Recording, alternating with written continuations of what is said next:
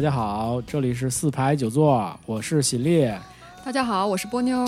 今天的天气特别的热，所以 所以我们要这个这个为什么热呢？是因为到夏天了，嗯，嗯，所以我们要跟大家聊聊夏天的事儿，是吧？对，嗯，夏天的什么事儿？当然跟电影也有关系。没错。嗯，因为我们特别想在夏天里边找一些电影，然后能给大家带来一些凉意，嗯，嗯，凉意。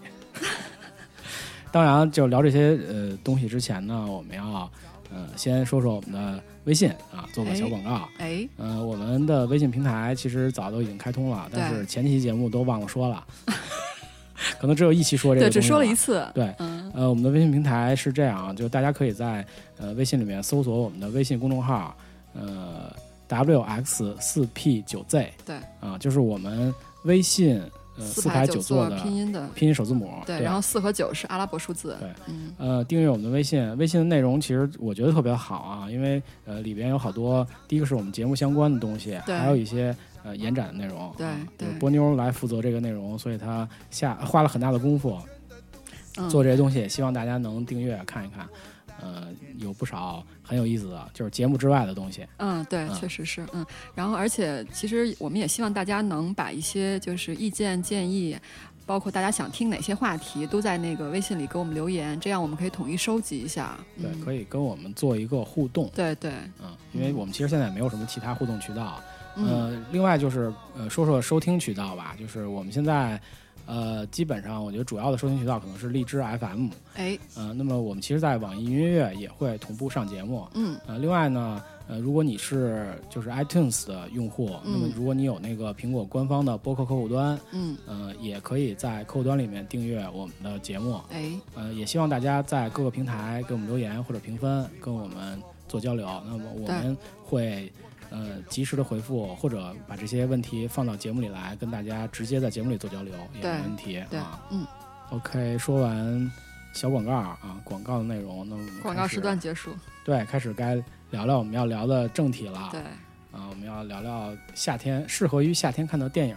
对，嗯，是什么电影适合于夏天看啊？就是，呃，我的概念就是这个电影啊，第一是不要太紧张啊，相对来嗯说，放松。对，就是题材上相对来说轻松一点的嗯题材。然后，假如说这个电影能给你就是生理上带来一些凉快的感觉，我觉得也非常的不错啊啊。对对对对对，嗯，刚才那个喜力说什么电影适合夏天看啊？那我觉得，当我想到夏天电影这个题目的时候，我就首先想到夏天给我什么感觉。呃，那我就印象当中热嘛，哎，对，热，然后穿的少，啊，然后吃冷饮，喝啤酒，然后晚上到户外吃烤串儿啊，当然要配啤酒，然后还有游泳、阳光、海滩，嗯对吧？都是这些对对对感觉。然后，嗯、那我就首先推出一部片吧，就是《阳光海滩》，叫做《小淘气尼古拉的假期》，这是一部法国片。嗯，这个片子吧，其实它是一个系列电影的第二部。呃，第一部电影其实挺有名的，呃，中文名字叫《小淘气尼古拉》，还有的翻译成叫《巴黎淘气帮》。对，然后它就是讲一个十岁的小男孩儿，然后的就是在那个阶段，其实我想大家就如果你是男生的话，其实都知道啊，在那个阶段其实就是男生就是小男孩儿各种淘气、各种做坏事儿、特别各种乌龙的时候，对啊，老给家长找麻烦的时候。对，然后那个，呃，那么这个他的第二集的话，就第一集讲的其实是在巴黎，就是他的他的他住的那个地方，然后他在学校里和同学发生的那些乌龙的故事，还有他的父母。然后呢，第二集的话就把这个时间段放到了暑假，哎，放暑假了，第二集老师终于轻松了，终于哎不用管这个臭小子了，熊孩子，真是，然后然后放假了，对，就跟着爸妈混去了，然后就跑到海边了。然后爸妈就倒霉了，是吧？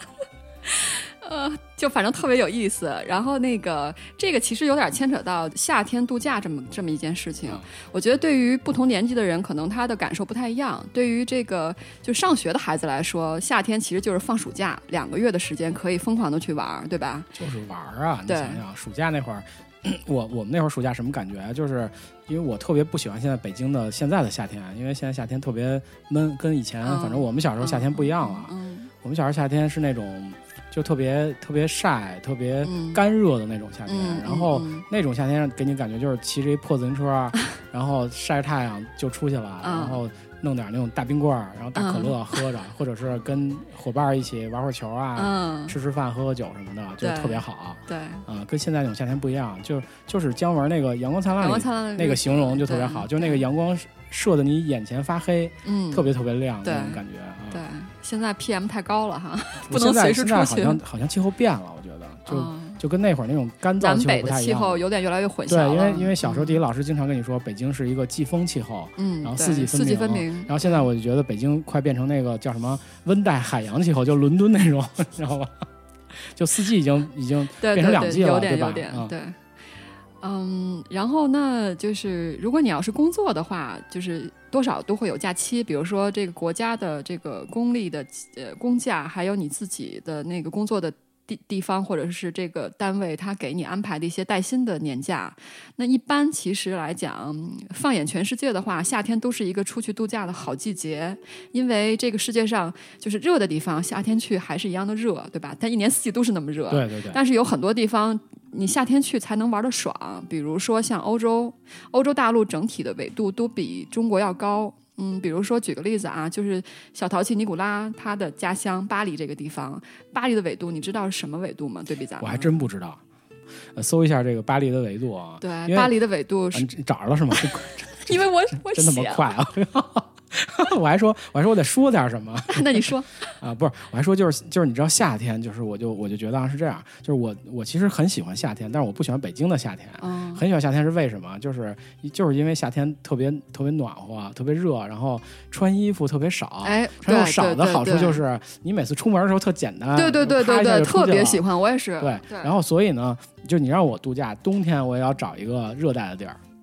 就我特别喜欢去，啊你知道我嗯特别喜欢去海岛，你知道吗？嗯，我特别喜欢去去去海岛。哦，那这电影很适合你，这电影他们就去海边了，对对对对对，嗯特别喜欢去海岛。嗯，行了，我查到了啊。接着说那个，呃，巴黎的纬度，巴黎的纬度相当于中国的哈尔滨，还要比它高两度，哈呃巴黎的纬度哈哈尔滨是对吗？那它很冷是吗？那个很冷，但是哦还好，就是巴黎是属于海洋气候，因为它那个陆地很小，哦周围都是哦海洋，对，所以它相比起哈尔滨没哈尔滨那么冷，对，但是其实也挺冷的。我记得，因为我有朋友在常年居住在巴黎嘛，我记得就是。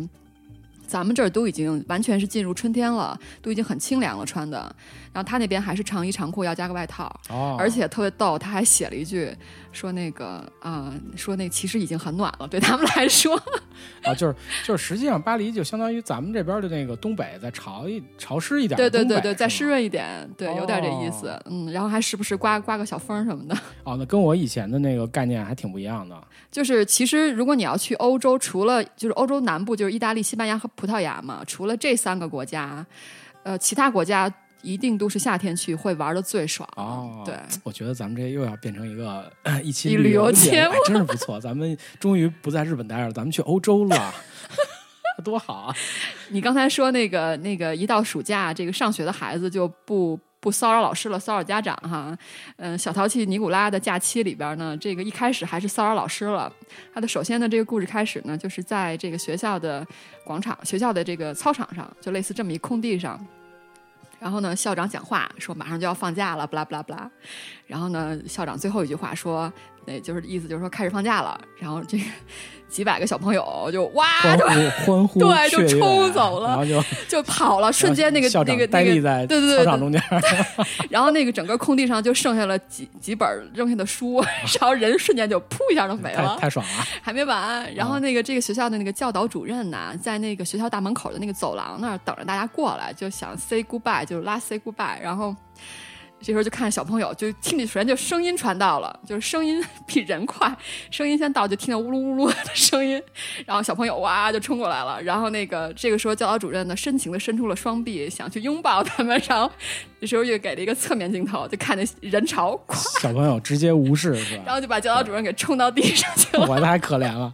对，然后等人潮过了之后，然后校长走过来了，然后把教导主任拉起来，看教导主任头上全都是那个脚印儿。对，然后这个时候暑假就开始了就。在暑假之前给老师留了一个最后的纪念啊，特别好。期间的话，就会穿插一些就是小小尼古拉他爸爸妈妈和他周围的一些就是大人之间一些对话，还有小朋友的对话，比如说，哎，你暑假去哪儿？你暑假去哪儿？基本上其实，呃，对于欧洲人来讲，他可能有两类的度假的。如果他是本身在欧洲度假的话，他有两类大的地方，一类是进山。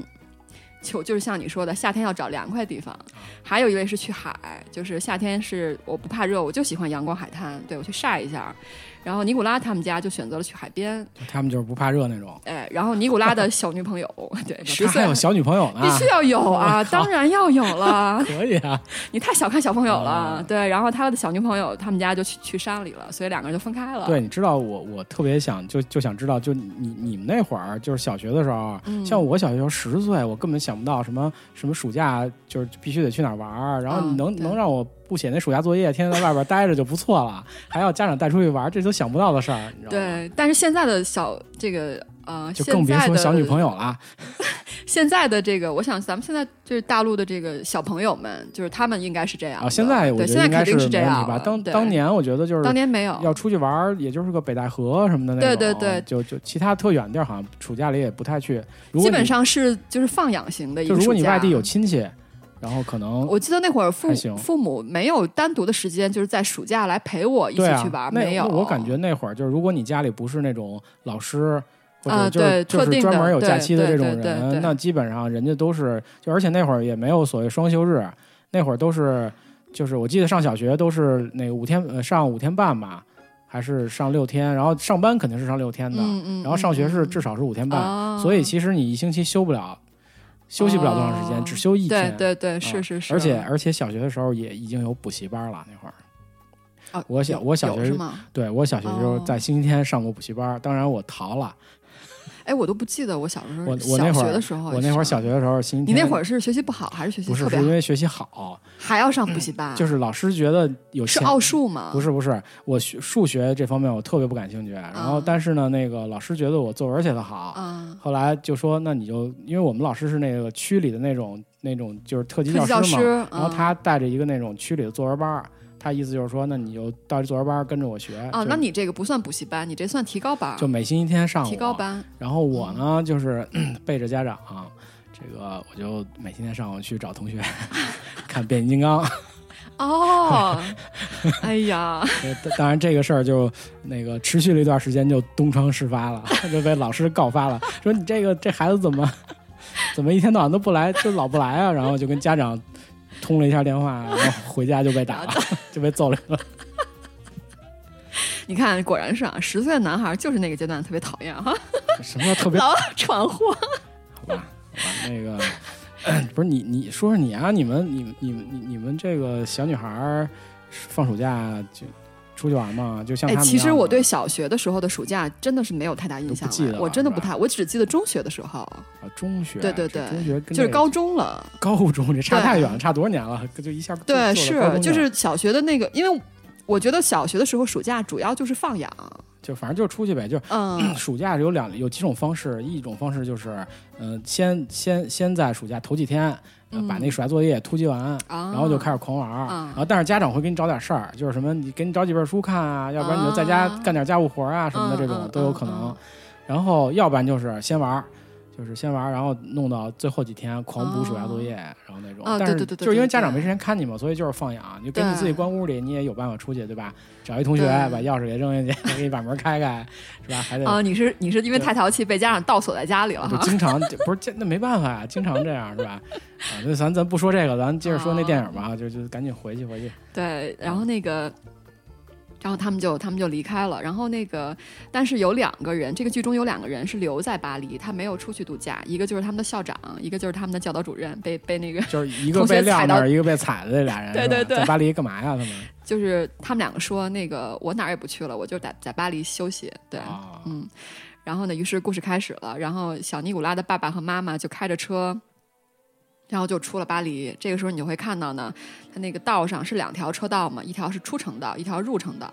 出城道的就是一个车一个挨一个车，一个车挨一个车，就跟停车场一样，就大堵就堵车了呗，就跟现在进城道就没车就跟现在那个你每每每星期天每星期六，然后你往北开就是那个。啊，对吧？？就那个京藏高速 G 六那那条路不就那样吗？对对对啊对对，就就很逗这。这电影什么时候的电影啊？这电影是二零一四年的，啊，嗯就充分反映了现在中国的现实，北京的现实，我应该说。嗯，然后等他们开到那个地方之后呢，你就会看到，就全都是人，就海滩上全都是连连成片的那种躺椅、阳光椅，然后阳伞，下饺子呗，对啊。然后到了酒店，然后本来他们订的是三间房，他是爸爸和妈妈一间。哎，对他为什么订三间房？他是一家都去，就全家他是爸爸。妈妈，还有一个奶奶奶，还有他哦自己。对，哦本来订了三间房，然后后来就是哎对，为什么订三间房啊？他们他一人住一间是吗？他呃，爸爸妈妈对奶奶住一间，他住一间，因为我操，小孩一人住一间，因为他奶奶打呼噜，哦，对他奶奶打呼噜，所以 原来是这样，但是问题是，就是去的人太多了，所以就嗯他没有订到，就没有最后住到三间，他住了两间，所以他跟嗯。奶奶一间房，就这种然后就打被被打呼噜吵醒了，对，打呼噜之后，小孩就去爸妈那床上睡了，然后把他爸给踢下去了，然后他爸半夜就跑到他奶奶那间房睡，然后奶奶打呼噜不行，爸爸唱歌吹口哨，然后敲床头全都不行，最后半夜就跑到那个厕所那个浴缸里躺上去了。这是电影里，就是法国那种喜剧电影里经常有桥段，对对吧？就那虎口脱险》里面不也是吗？就他们在那个哎，真的屋里住特特别像那那个片段哎，对吧？嗯然后然后那大哥就不行了，然后开始吹那鸳鸯茶，一吹口哨就就不打呼噜。那就别睡了。然后，然后就是这个沙滩上，第二天一早呢，就看到哦，然后餐厅里也都是人。然后第二天沙滩，第二天一早就看到沙滩上有各各色人等，有那种就是那种就是法国宅男吧，怎么说呢？就是法国宅男什么意思啊？嗯就是跟别的国家宅男不一样，就是在沙滩上铺了一个毛巾，躺在上就坐在上头，然后手里拿一个收音机，你知道吗？啊，然后接收各种讯号。不是那啊啊，我我不知道该怎么评论。你，说你说，然后就挺怪的那种样子，就一直、嗯一直在，永远他从这个假期开始，一直到他们最后离开，这个人都永远都是坐在沙滩上，然后手里捧个收音机，在那儿接收各种信号，也不知道要听什么，无线电发烧友吧，应该说是。有可能。然后还有呢，就是有一家人都长得胖胖的，然后坐在沙滩上，然后呢，就是从度假开始到度假结尾，永远是在吃东西，啊，身边放了几个冰就是箱，各种有小冰特色箱的那个对度假人，然后还有一对夫妇是来自那个英国莎士比亚的故乡，呃，叫做那个小镇叫做斯特拉福德。嗯然后他们，你想英国那地方肯定是寒冷嘛，然后据说是一年四季照不到阳光，然后所以跑到法国来晒太阳，然后所以从这个假期的开始一直到假期的结尾，三这一家人永远是在身上抹防晒霜，而且因为太就晒太多阳光了，导致皮肤晒伤了，哦，然后呢是这样，就是这个假期呢，一直到就是假期快结束的时候呢，这个旅店的老板和老板娘呢，他们夫妇俩呢，在这个旅店当中办了一个这个嗯。呃，叫化妆派对，一个 party，对，然后请了这个住店的所有客人来，每个人都是要打扮成另外一个人，于是就有的人扮装成那个埃及艳后，有的人扮装成日本的艺妓，然后有的人扮装成海盗，然后等这两位夫妇一进来呢，看俩 木乃伊，然后然后那那老板和老板娘，然后就就就马上去迎接，说：“哎呀，说你们俩太有创意了，就是就是给身上裹了裹满纱布，全都是那种木乃伊的，就是那种啊一层一层啊裹得特别的有有序那种。啊然后那个旅店老老两夫妻说：“哎呀，你们太有创意了！说那个你们竟然想到去扮木乃伊。”然后那个女的就，然后那对夫妇就很尴尬，然后说：“哦，没有，说我们是因为 晒伤了。”然后把自己给裹成木乃伊了，对，就特别逗。然后，呃，小尼古拉在那个整个假期当中也是又交了新的朋友，因为他在学校有一群朋友嘛，包括有女朋友。然后在那个假期当中也交到了他的新朋友，而且还找到了一个新的女朋友。好的，对这这啊好吧，就不评论了。这个这这老女这个这个旧女朋友去山里了，太可怜了。我人家没准也交了新男朋友。对啊，对然后而且特逗是为什么是怎么回事呢？就是当他交到这个新女朋友之后，他就把他在学校有女朋友这件事儿告诉这个小女孩了。然后你知道发生什么事儿了吗？啊我觉得太太神奇了。然后这小女孩呢就逼着他给前女友，对，应该已经算前女友了，写了一封绝交信。对，然后那个，然后就是特别好玩儿，我觉得这就是法国人的那种那种浪漫，从小孩就开始了。然后这两个小孩儿呢，因为要分别了，然后就就就就就舍不了舍不下对方，然后俩人就私奔了。私奔了，奔哪去啊？私奔 然后就跑到跑到一个海边的一个马上就要废弃的古堡，就是外边都是那种画着那个骷髅的两根骨头的那种标记，就是你不能进去。然后是一个存存储旧武器的那种古堡，马上就马上就要崩塌了。然后俩人就跑里边住了一晚上，然后这一晚上还没住完呢，俩人就说不行，我们回去吧。然后呢，那个因为他们进去进去的时候，把这个古堡稍微收拾了一下，然后呢钉了一些板子在墙上，然后等他们出来之后呢，那个板子然后就掉下去了，然后板子上放了一个一个什么不知道什么炮弹的弹头，然后就爆炸了，然后他们 等他们到了那个到了就出来之后，然后背后那个背景的古堡瞬间就塌了，然后就消失了，把人古堡那承重墙给拆了是吧？就消失了，那古堡瞬间就没了。消失了，什什么情况啊？对，然后那个大人去找他们嘛，然后大人等到了那个那个那个古堡那儿之后，然后就发现那古堡根本就没有，就是一片海和悬崖，然后大人就疯了。不是，就是是那个是是因为他们真的把那古堡给弄塌了，还是因为他们那个就产生了什么幻觉？没有，是真塌了，就是真塌你还毁了一文物，就因为，然后还特逗，就是那个这个时候那个在假期期间呢，那个出现了一位意大利导演，就是我觉得他们可能符号化了，就是把那种意大利导演进行了一个符号化，就是你一看那个人秃头，穿着一马靴，然后戴一手套、白衬衫那种马裤。然后手手持一个那种复古式的那种胶片摄像机，圆咕隆咚的，然后拍一个女的从海里出来，拿着一支插鱼的枪，然后你就感觉那是一意大利导演，还真是意大利导演。然后，呃，因为这个太讨厌了，就是他是用直升机去降落，导致那个沙滩上的沙子都飞起来，然后飞到吹到大家满脸满浑身都是。然后包括第二天拍电影，然后拿着大喇叭去喊，整个破坏了那个海滩上度假的气氛。啊，然后那小男孩他妈，然后就受不了了，然后就愤起来，就冲那个导演那个嚷嚷了一通，瞬间就把那导演征服了。我这这 这太他妈贱了，这男的。对，然后然后就要把他妈包装成一个明星，啊然后去拍戏，然后呢，那个请他妈去参加他自己的私人别墅的海边私人别墅的 party，、啊对，然后那个那个他们去那个就是最后一晚有那个。就是那个那个叫什么 costume party，就是那个那个那个还是化妆舞会？化妆舞会，对对对对。然后那个导演 扮装成了一黑猩猩，这太贱了，太贱了，这导演太贱了。。然后然后那个小孩走丢了之后，大家就去找嘛。他这个你是讽刺谁啊？你知道吗？安安东尼奥尼、费里尼这样的，我觉得有点儿吧，因为就是符号性太强了，你知道吗？你你他都不用介绍，你就知道这肯定是意大利导演。然后然后那个就要去找那两个孩子嘛，然后导演就把他妈拉走了，就坐着他那个小敞篷车，俩人就开树林里去了。然后反正就特别特别特别逗，太乱了，太乱了。对。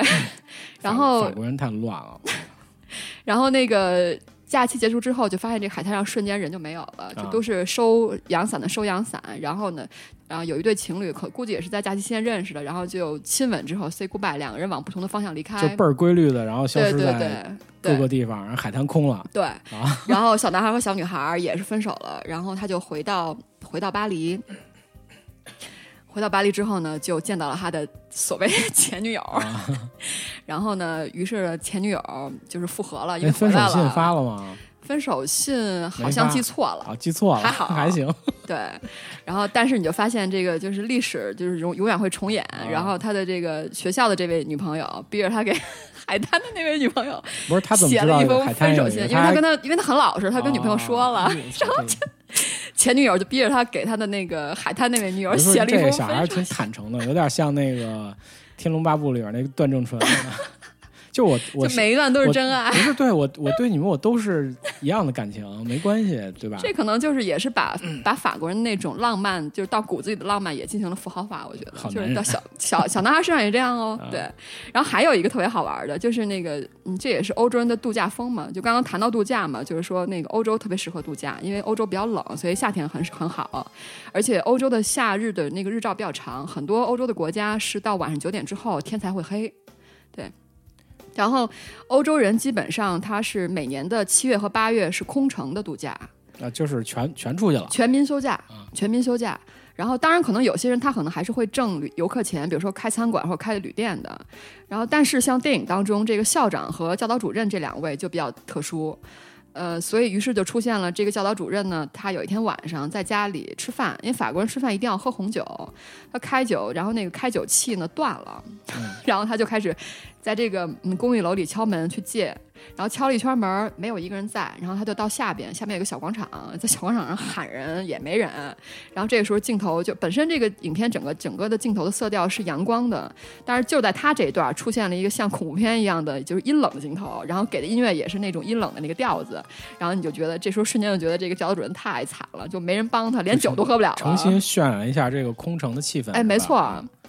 然后呢，第二天这个教导主任呢就想找点人说说话，因为 好长时间没跟别人说过法语了。然后他就到了这个城中心的一个呃一个饭馆，然后啊确实是有很多人。然后他跟左边人开始说话，发现这俩人来自于美国，然后跟右边那人说话，发现他们来自于德国就。一堆游客，对，然后唯一能跟他说法语的就是那 waiter，就是那个服务员，但是服务员又很懒得理他。对，然后于是这个假期就这样过去了。所以就是这个假期时候不出去度假是一件很惨的事儿。对，然后于是这个阳光海滩的一段这个典型的欧洲人的度假，嗯就在这个电影当中就是这样过去的，有非常非常多的一个一个笑点，然后当中也对法国人进行了讽刺，对意大利人进行了讽刺，对于欧洲人这种典型的七八月的全民放假也进行了讽刺，嗯，是挺好玩的一、就是一个事情。就啊，对我觉得这挺有意思的。现在就是反正在中国应该还做不到吧？就就中国人的假期其实没有那么多，对对对然后对，因为就是其实就是从包括中国，就是大部分国家的假期都是分为就是呃国家假期，就国家的公假，比如像咱们的国庆啊这些的，然后还有一类就是呃你的工作的地工作的地方，他给你安排那种带薪假期，对嗯、像我们知道的这种老牌的资本主义国家，以法国为首的。呃，假期是全世界当中最长的。我查到两个数字，一个是说是三分之一都是假期，还有一个更过分，一百五十天假期。那 那我就我就想知道，就是那他们经济会不会停滞啊？我觉得特特别奇怪，他们工作效率也不是很高，然后又这么多假期，他的啊，不过法国现在确实经济不怎么样，这倒是真的。嗯，我觉得可能是两个原因吧，一个是所谓老牌资本主义国家，它已经度过了资本原始积累，是吧对对对对对其实就是整个世界历史是一个循环的嘛，就是早赚钱了你就早享受，但是你享受太多了，你总是要还的。干的可能都是高附加值的事儿。哎，嗯，但是确实就是我观察法国人当中，确实还是有很多人是工作，就是工作时间是很辛苦的，要加班的，而且是就是累的是真的是累死的那种人也是有的。对，还有包括德国，德国也是高福利国家，也是休假很多。但是你看人家这个，就前两天那个是瑞典还是哪儿？就是全民全民公投发工资那事儿，你知道吗？嗯对，就是人家愣没投过去，关键是就是说我我我每月要给大家发多少钱的那个工资，然后结果公投百分之二十五同意，剩下人不同意，我操，太有觉悟了那帮人了，这他妈就是共产主义。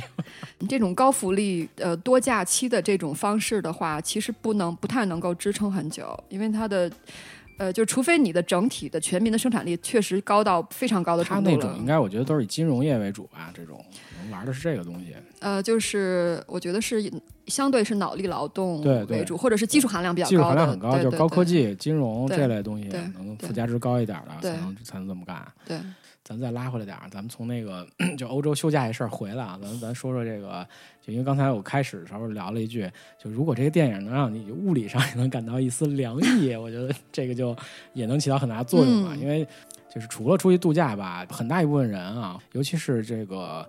呃，亚洲的年轻人有哎。还有还有些年轻人喜欢在家里宅着，嗯，就是对，一一放假，可能因为有很多这个很多可玩的东西，比如说嗯游戏、啊打游戏，对对，比如说可以就在家里看片儿对吧？对，所以我们就在家里宅着，开开着空调，然后喝饮料，对吧？也不错啊，非常爽，其实也不错啊。对，所以就说嘛，除了空调以外，其实有些电影啊，也可以给你带来一些啊、清凉的感受清凉感受。嗯。因为其实这期我我觉得我准备的不如那个波妞，我一般都是凭我的记忆，然后这个我也是凭大记忆，大略跟大家聊一聊这些事儿。咱们又来聊一下日本的这个影视剧啊，嗯，嗯、日本有一个你把我们从欧洲拉回到亚洲了哈，对对对，嗯因为我特别爱聊日本，我们我老聊，呃，那个日本有一个系列的这种影视剧，嗯，呃，翻译成这个中文的名字应该叫《真实的恐怖故事》哎，啊、这个系列剧呢是一个呃小说，然后富士电视台呢、把这个小说改成了这种电视情景剧。它是系列小说吗？呃，我印象里是因为这原著我也不是特别熟悉，哦呃，但是这个这个系列剧特别长，对，特别长寿的它一个剧。它应该是就是我记得资料里面说的是两千零四年秋天开始播第一季，我最我查到的竟然还能查到一九九九还有年，九几年，对，是这样，他九几年的时候。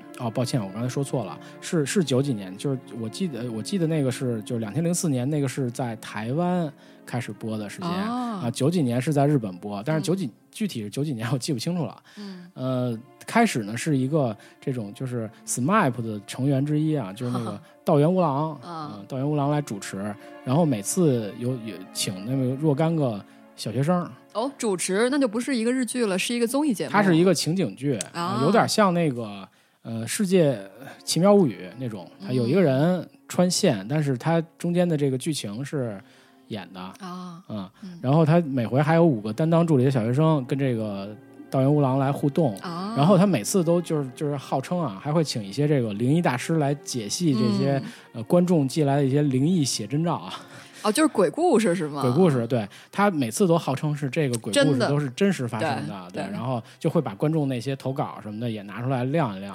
就这确实我觉得是一个那种嗯日系这种影视剧的一个、哎，一个一个类型。没错，对吧？一个是这个这个剧，还有一个就是那个《世世界奇妙物语》，都是这种，嗯就是靠这种呃奇异的剧情取胜。对啊，甚至说可以说是一个那个呃编剧的试炼场，啊有好多那种呃就新出道的编剧啊都会在这里边有所发挥啊啊。这个节目特别长寿嘛，刚才说呃它是二零零四年开始在台湾也开始播，就有中文翻译的这个版本，然后九几年呢在日本播。嗯实际上我查的资料是一直到二零一五年哎还有特别篇。嗯是。啊，一六年呢，暂时还没看到。对我觉得应该也会有。对，我看到的是它是有日剧，就是一季两季的那种日剧，然后还有剧场版，然后还有日剧的 SP，就是特别篇，对因为这个这个特别长呢，所以我其实没法儿把它捋下来说。咱们可以看看几个特别篇啊，就是嗯我其实主要想说什么东西，就是其实这个剧，呃，像那个就跟那个呃古田任三郎差不多，就绅士刑警差不多，哦它里面有好多大牌客串，啊，就来大大牌来演，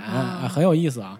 就咱们可以看看，就是他的一些呃特别篇，比如说他在一九九九年的第一个特别篇，其中有一个叫《深夜病房》，估计日文那个就是《深夜病栋》，黑木瞳、竹中之人，哦，演的黑木瞳演的对呃，然后还一个是就是那个特别篇里还有一个夏天的访问者，啊呃，中山美穗啊、哦，就就应该是当时很大牌的演员在演，哦。呃，然后他两千年的时候，呃，第二个特别篇，嗯那里边有一个又又是一病房的故事啊，半夜的病房。我发现日本的那个就恐怖片，经常有两个出现几个地点，嗯。一个地点是病房，一个地点是学校啊啊，对，就这这种地点特别多，就是什么学校怪谈，然后深夜病栋，你一说学校，我想起那自杀教室、自杀老自杀教室是吧？对，自杀教室、漂流教室里边那个老师 对对对对对，就这种。呃，这个这个特别篇二里边有一个，因为他每次这个每个特别篇里都是五个故事嘛，有一个故事叫啊《半夜的病房》，啊然后浅野温子啊演的啊，幺零幺四求婚的哎女主角。我想问这个这个他这个影像风格是什么样？是那种阴森式的吗？还是就是正常的就是都有都有都有啊？因为有有好多我都记不太清楚，就是好啊。好久之前看的。啊。但是它就很有意思嘛，日本的这种就是恐怖片儿，它其实不像那个欧美那种，哎。就突出那种血腥或者特别恶心的那种对，它是感觉。心理恐怖，对心理恐怖，就因为因为我之前看那个像《怨咒》什么那种片儿，啊。就它里面有经常有一些特别经典的场景，就比如说你那个就是一般人就是害怕的时候，他可能会把用用被子把头给蒙上，结果结果你那个把用被子把头蒙上以后，一揭被子发现里边有一双眼睛看着你，特别的恐怖，好像以为你安全了，其实一点都不安全，对吧？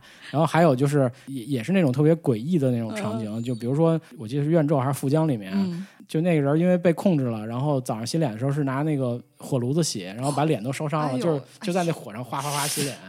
呃，还有就是我听着，哎呦，还有马拉松的运动员，还有长跑运动员在那个运动场上一直绕圈跑，就一直跑到腿断。就入魔了，就入魔了，对，就是就这种诡异的场景特别哎呦，我的。天哪！嗯我听着都觉得特别恐怖啊。就近几年欧美的也有这这个有方面趋势，有有因为他他们也翻拍了好多日本的这种对，比如说《午夜凶铃》，对午夜凶铃这种嗯题材的这种嗯电影，所以也有一些心理恐怖的出现。哎，关于《午夜凶铃》，你是不是有一童年回忆？要不要分享一下？我觉得很很棒啊，这故事。午夜凶铃那个是事情是这样的，对我们现在要要插播一条重要的通知，就是因为我我们在上大学的时候啊，就是那会儿正好是就是大家最爱干的事儿是什么？就是因为那会儿宿舍里有电视，哎但是呢电视节目大家都不爱看，哎，所以呢一般必大家都须的呀，因为学校一定是让你看某几个台所以一般大。家 都干什么呢？就干两件事儿，要不然就是接一个能看录像的东西，哎电脑或者是 VCD 机什么的这种；要不然就是玩游戏，弄哎一游戏机玩游戏。没错，当然呢，这这个这两个事儿大家都经常干嘛，没所以有一天我们这一宿舍的人就特别高兴，在在宿舍里边看那个电影，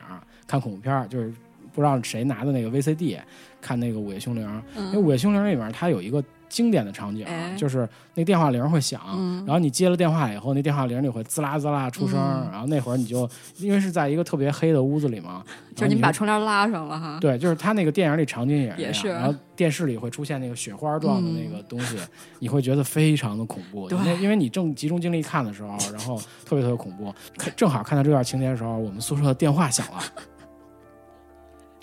我靠！当时当时我们就，当时我们这一堆人就愣了，你知道吗？就不知道怎么办。就当时在想，我们接还是不接？首先是接还是不接？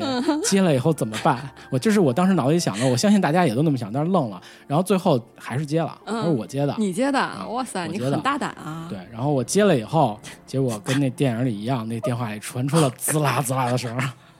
当时我们就更囧 Oh 了就赶紧把电话给挂了，然后那个那个片儿就停了，窗帘拉开，呃，先恢就是对，恢复一下阳气缓一，口气儿，然后待了一会儿，发现没事儿，好像没事儿，没问题。对，正准备接着看，电话又响了。当时我们就囧了，接还是不接？最后还是接了啊，没有问题，接了。接了以后呢，啊，传终于传出了人的声音。原来是怎么回事呢？原来是那个一个在这个海外留学的同学要给我们打电话，企图给我们打电话，但是因为他用的是那个嗯。IP 电话，对对对，那会儿还挺火的那个，所以导致信号非常不清晰。主要是因为长途电话贵嘛，对直接打电话很贵。对，对对，导致信号非常不清晰。结果第一遍打的时候是那种声音，然后第二遍给我们解释了一遍，然后我们就骂了他一顿。我操你！你他妈这时候打什么电话？你 结果人家说了，哎，没办法，就正好我这会儿在图书馆，我们这边是是几点嗯几点，对对对有时差你们那边几点？对然后一发现哦，原来确实是人家那那边有有空闲的时候，也不能赖人家。我觉得这段经历太难忘了对简直成为你当时观影观影历史当中的一个对对。当时确实惊了，你知道吗？当时确实惊了，谁能想到你在看《午夜凶铃》的时候给你来电话了？这太巧了，这件事儿。然后《午夜凶铃》在你们这几个小男生的内心当中就造留下成了不可磨灭的印象印。象造成了很大的阴影面积，对吧？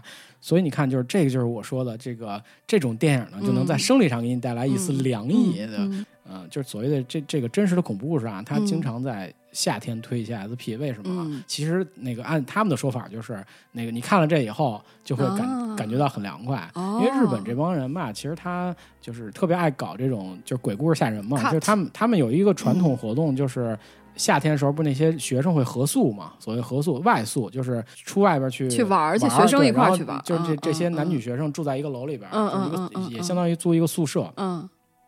然后中间一定会有一个活动叫练胆儿。呃，一就是男女最好是能凑个对儿，嗯男男凑也没关系 啊。然后告诉你一条固定路线，嗯中间可能会有一些比较恐怖的东西 Oh 出现或者是啊反正是你或者是一些恐怖的地方，嗯反正一般都是把你弄到神社去嘛，让这帮男女学生手拉手，就一对儿一对儿，就没有老师是吧？这件事呃情，，我记不记得有没有老师不记得，就是老师可能扮演鬼在里边儿，扮演一些吓人的，就这是一学校组织活动，学校组织活动，我的对对对！就是我在影视剧里也看过这类，啊就是练胆儿活动，但这种练胆活动中间可能会凑成几段儿，啊，挺有意思的。就是现在是真实是真实生活当中，日本人也是这样的，是吗？有有有，他们他们那中学呃就是暑假的时候经常搞这种活动，就是其实是校方是出于什么目的干这种事儿？我就是很奇怪啊，就是促进大家的那个促就促成几段是吗？呃不是不是促进大家的关系呗？我觉得，因为他们现在这种宽松世代啊，他们是挺重视这种，其实应该说是团队精神。啊，呃，因为他们组织的那些活动，包括那些社团，其实都是一个嗯挺集体主义的，我觉得、嗯，那那种东西。但是日本人本身不就是就是集体主义？是因为从小培养的呀，嗯他们从小通过这东西培养，那些学生其实也更倾向于就是把把社团的这些活动搞好。嗯他们可能对好像对学习不是特别热衷，啊，但是对社团的活动嗯就非常的、嗯非常非常热热衷。这个一会儿咱们可以呃通过一个别的电影聊啊，因为因为咱们现在实实际上聊是这个呃真实的恐怖故事嘛。因为嗯刚才说这个有几个特别篇啊，后面还有特别篇二里边有个遥远夏天、嗯酒井法子嗯啊，还有我特别喜欢的就是万年配角木村多江啊，这是一个长得特别有日本风韵的，呃，就经常演女配角的演员。哦，其实我觉得他的以他的实力应该呃可以到一线完全可以到一线，嗯但是不知道为什么，可能是运气不太好，哦。也可能别的原因。因他演过什么我们大家熟知的片子吗？呃，这个我一一下说不出来，但是他演的大部分都是配角，而且基本演的都是苦情戏，因为长得特别苦。但是那女的很漂亮，长得很漂亮，哦就是哦很有日本特色，苦但是很苦，就是特别苦，你知道吗？那种那种感觉。后面啊，就嗯就是零三年还有一些特别片，就又出现了熟悉的名字，比如说《重奸游击会》，是吧？现在已经长胖了 啊。到零四年开始呢，他又出了一个新的一个系列，叫哦，是沙西是他吗？不是嗯，沙西是他，就是哦他胖了嘛，那会儿已经胖了。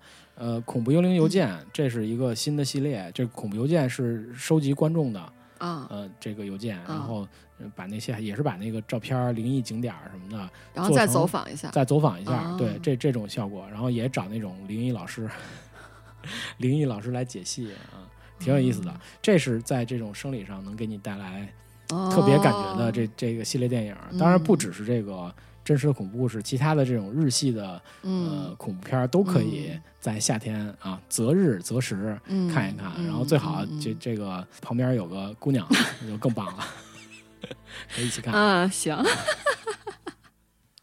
不错。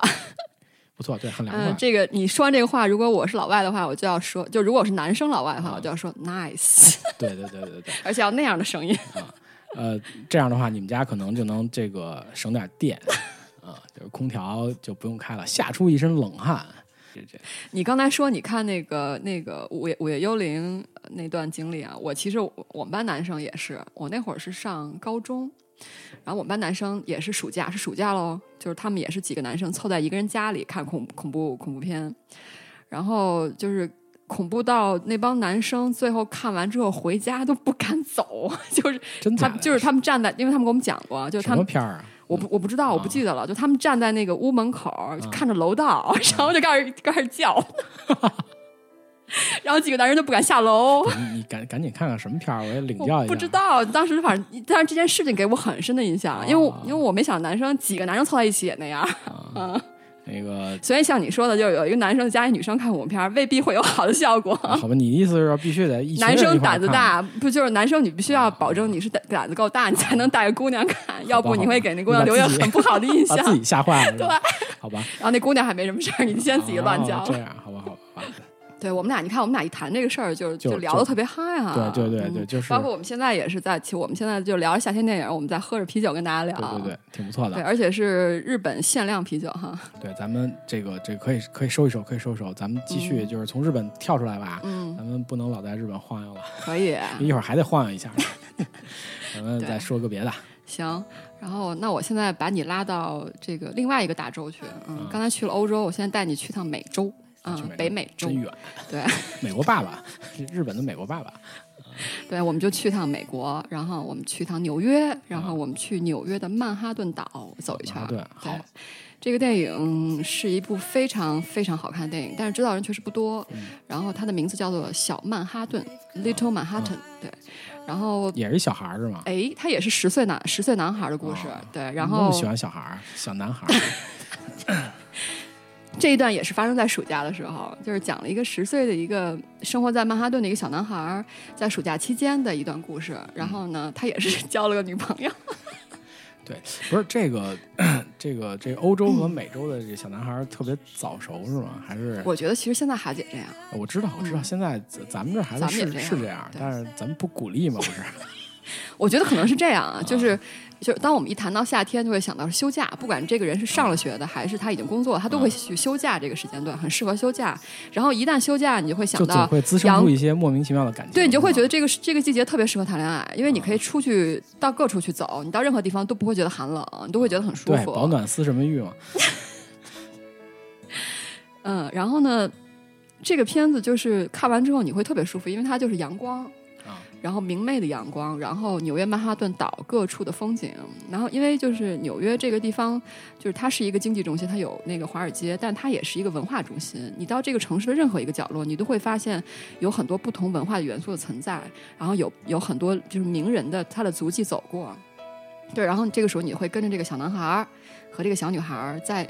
他讲了一个两周半的爱情故事，哦，一个小孩子的，因为小孩爱情你也知道啊，它其实就是一个很短暂的一个事情，然后特特别懵懂而美好，然后就高兴真高兴，然后然后难过真大哭，然后但是当那个当当就是分手之后，然后很快又能又能转过来继续开展下一段恋情，这就是小孩的爱情，对啊吧？因为在他世界当中，可能一个小事就是一个大事儿，但是当这个事儿过了之后，他马上就会又被另外的事情所吸引。但是正是这样的原因，呃，正是这种状态，让这种感情特别纯真。对，然后让作为观众的你看完之后，你觉得这个故事太美好了，对。然后你就会跟着这个小男孩儿，他他是有一个呃，我不知道那个叫什么小小推车还是什么，你知道，就是他有一个像滑板一样的一嗯。个地方，可以撑一只脚，然后有前面有一个把手，然后可以去溜车，我不知道那个叫叫应该叫什么滑板车，啊啊，就类似那种我不知道，反正小孩不都玩就是就是他那个东西吗？抓着这个啊，对对对，现在小孩一人手一个，对对对，嗯然后这个小男孩就骑着这个小车，带着他这小女还有朋友，车，我操，不是就这小小滑板有车呀，你是有车的人啊，对，你想你，就说白了，你连个车都没有，你交什么女朋友？是吧？你你这这传输不正确三观，你这就是就是这样，你连车都没有，交女朋友？你现在 No no no you are wrong，你错了，在这个，在这个，啊在这个小曼哈顿这个电影当中，他的人设是这样的：这个男小男主他是就是出生于普通的中产阶级家庭我的，知道，小女孩是一高是一个白富美我知道，，so 这个车对小女孩没什么呀。不，那不一定。那事事情是这样，就是 还是那句话，就是车是一回事儿，但是跟谁一块儿坐车是另一回事儿，嗯啊当然对吧？饭是一回事儿，在哪儿吃是一回事儿，但是跟谁吃是一回事儿，吧对对对对？对床都是那张床，但是跟谁睡是一回事儿啊。关键是这么回事儿，所以车不重要啊，车很重要，没有车你就连你连坐车的人都找不到。嗯，坐公共汽车吗？他们不坐车，地铁吗他们站着行吗？压马路可以，然后这个这个小男孩就骑着这小推车，带着小女孩，然后两个人就穿行在曼哈顿岛的大街小巷之间，然后让你让你欣赏夏天的那个纽约是多多美。呃能能想象到。对，然后提到纽约的话，你就一定不会避免去提到那个中央公园，它就在对呃这个曼哈顿岛。其实我们老提到曼哈顿，曼哈顿，曼哈顿其实是在一个小岛上，对对对它是被两条河所包围，一个是那个哈德逊河，一个是叫东河，就是伊斯特河，就 East 这就是东河。都弄那么清楚，对，必须嘛。对，以后如果要去纽约旅行的话，就可以可以分享一下。好吧？然后我我去过，但是没什么可分享的。然后那个，所以在这个岛的基本上岛的偏北一点的中央会有一个长方形的一个公园，就是那个呃这个中央公园。著名的中央公园。对对对对啊，对。然后他们俩的第一次约会就从中央公园开始。首先，这他们俩的这个 第一次约会是从中央公园的一个地方叫做草莓地开始，叫做呃 Strawberry Field。呃，草莓地这个，如果你喜欢你喜欢音乐，你应该其实有了解。他跟一个音乐人，呃啊，，John Lennon，哦，我知道草莓音乐节，我知道。庄连总我也我也知道，但是草莓地和庄连总联系不起来，现在。是这样，这个呃，John Lennon 其实是在这个中央公园旁边，就是在公园中央公园旁边的 Dakota 大厦被刺杀的，对吧？对对对对，然后他刺杀之后，他的那个那个遗孀小野洋子就在这个 Dakota 大厦，因为他挨着中央公中央公园，所以他在这个挨着这个附近建了一块地方叫做草莓地嗯 （Strawberry Field）。然后它为什么叫做草莓地呢？是这样，就是 John Lennon 小的时候呢，经常和就是利物浦的一个孤儿院里边的孩子一起去玩儿，这个孤儿院就叫做 Strawberry Field。啊，就是那孤儿院的名字对是吧？为了纪念江雷总，然后在这儿建了这么一片地方。嗯对对对，然后呃，这个时候镜头就会给到他们俩走过那个草莓地的那块牌子，然后镜头会给到有一个用碎石拼成的一个圆形的一个地面，嗯，这个地面上用碎石拼成了一个大字，这个大字叫做呃 imagination，啊，里面那就是那个江雷总那首 Imagine 啊歌啊，Imagine 应该是嗯对对就是那首嗯歌对对然后嗯然后这个时候他们就从草莓地慢慢慢慢走出来，然后走到另外一个地方，呃，一个小山坡，我觉得，嗯然后叫做绵羊牧场，嗯。为什么叫做绵羊牧场呢？就是真的就是以前是放绵羊的地方，放羊的地方。呃，咱们今天是录一个那个曼哈顿旅游指南是吗？挺好。你要不想这么听，我可以换一个角度去讲。我我我特别想长知识。啊，他喜力特别想长痔疮。然后就是你这你这个太，咱不能走下三路吧？太污了，这你这太这都好吧？啊，这我就不讲了。然后这个绵阳牧场，其实我觉得你肯定特喜欢，如果你下次去的话，啊它是中央公园，或者说纽约人如果想去晒日光浴的话，就，都不穿衣服是吧？nude，就是光着的话，啊你肯因为这个。定要去。对，所以我就说，你看，你说这个就就要走那什么，哎，好吧，行没有，我是就是就是这个是完全是这个 tailor made for 你的这个 interest，、对对对对对，好，对对对，对然后就是自然主义者，谢谢啊，我也光着去晒去。对，然后这是一个日光浴聚居地的一个地方。对，然后他们再继续走呢，就又来到一个地，来到一条呃，就是一个嗯一个小湖边，呃，叫做船屋餐厅。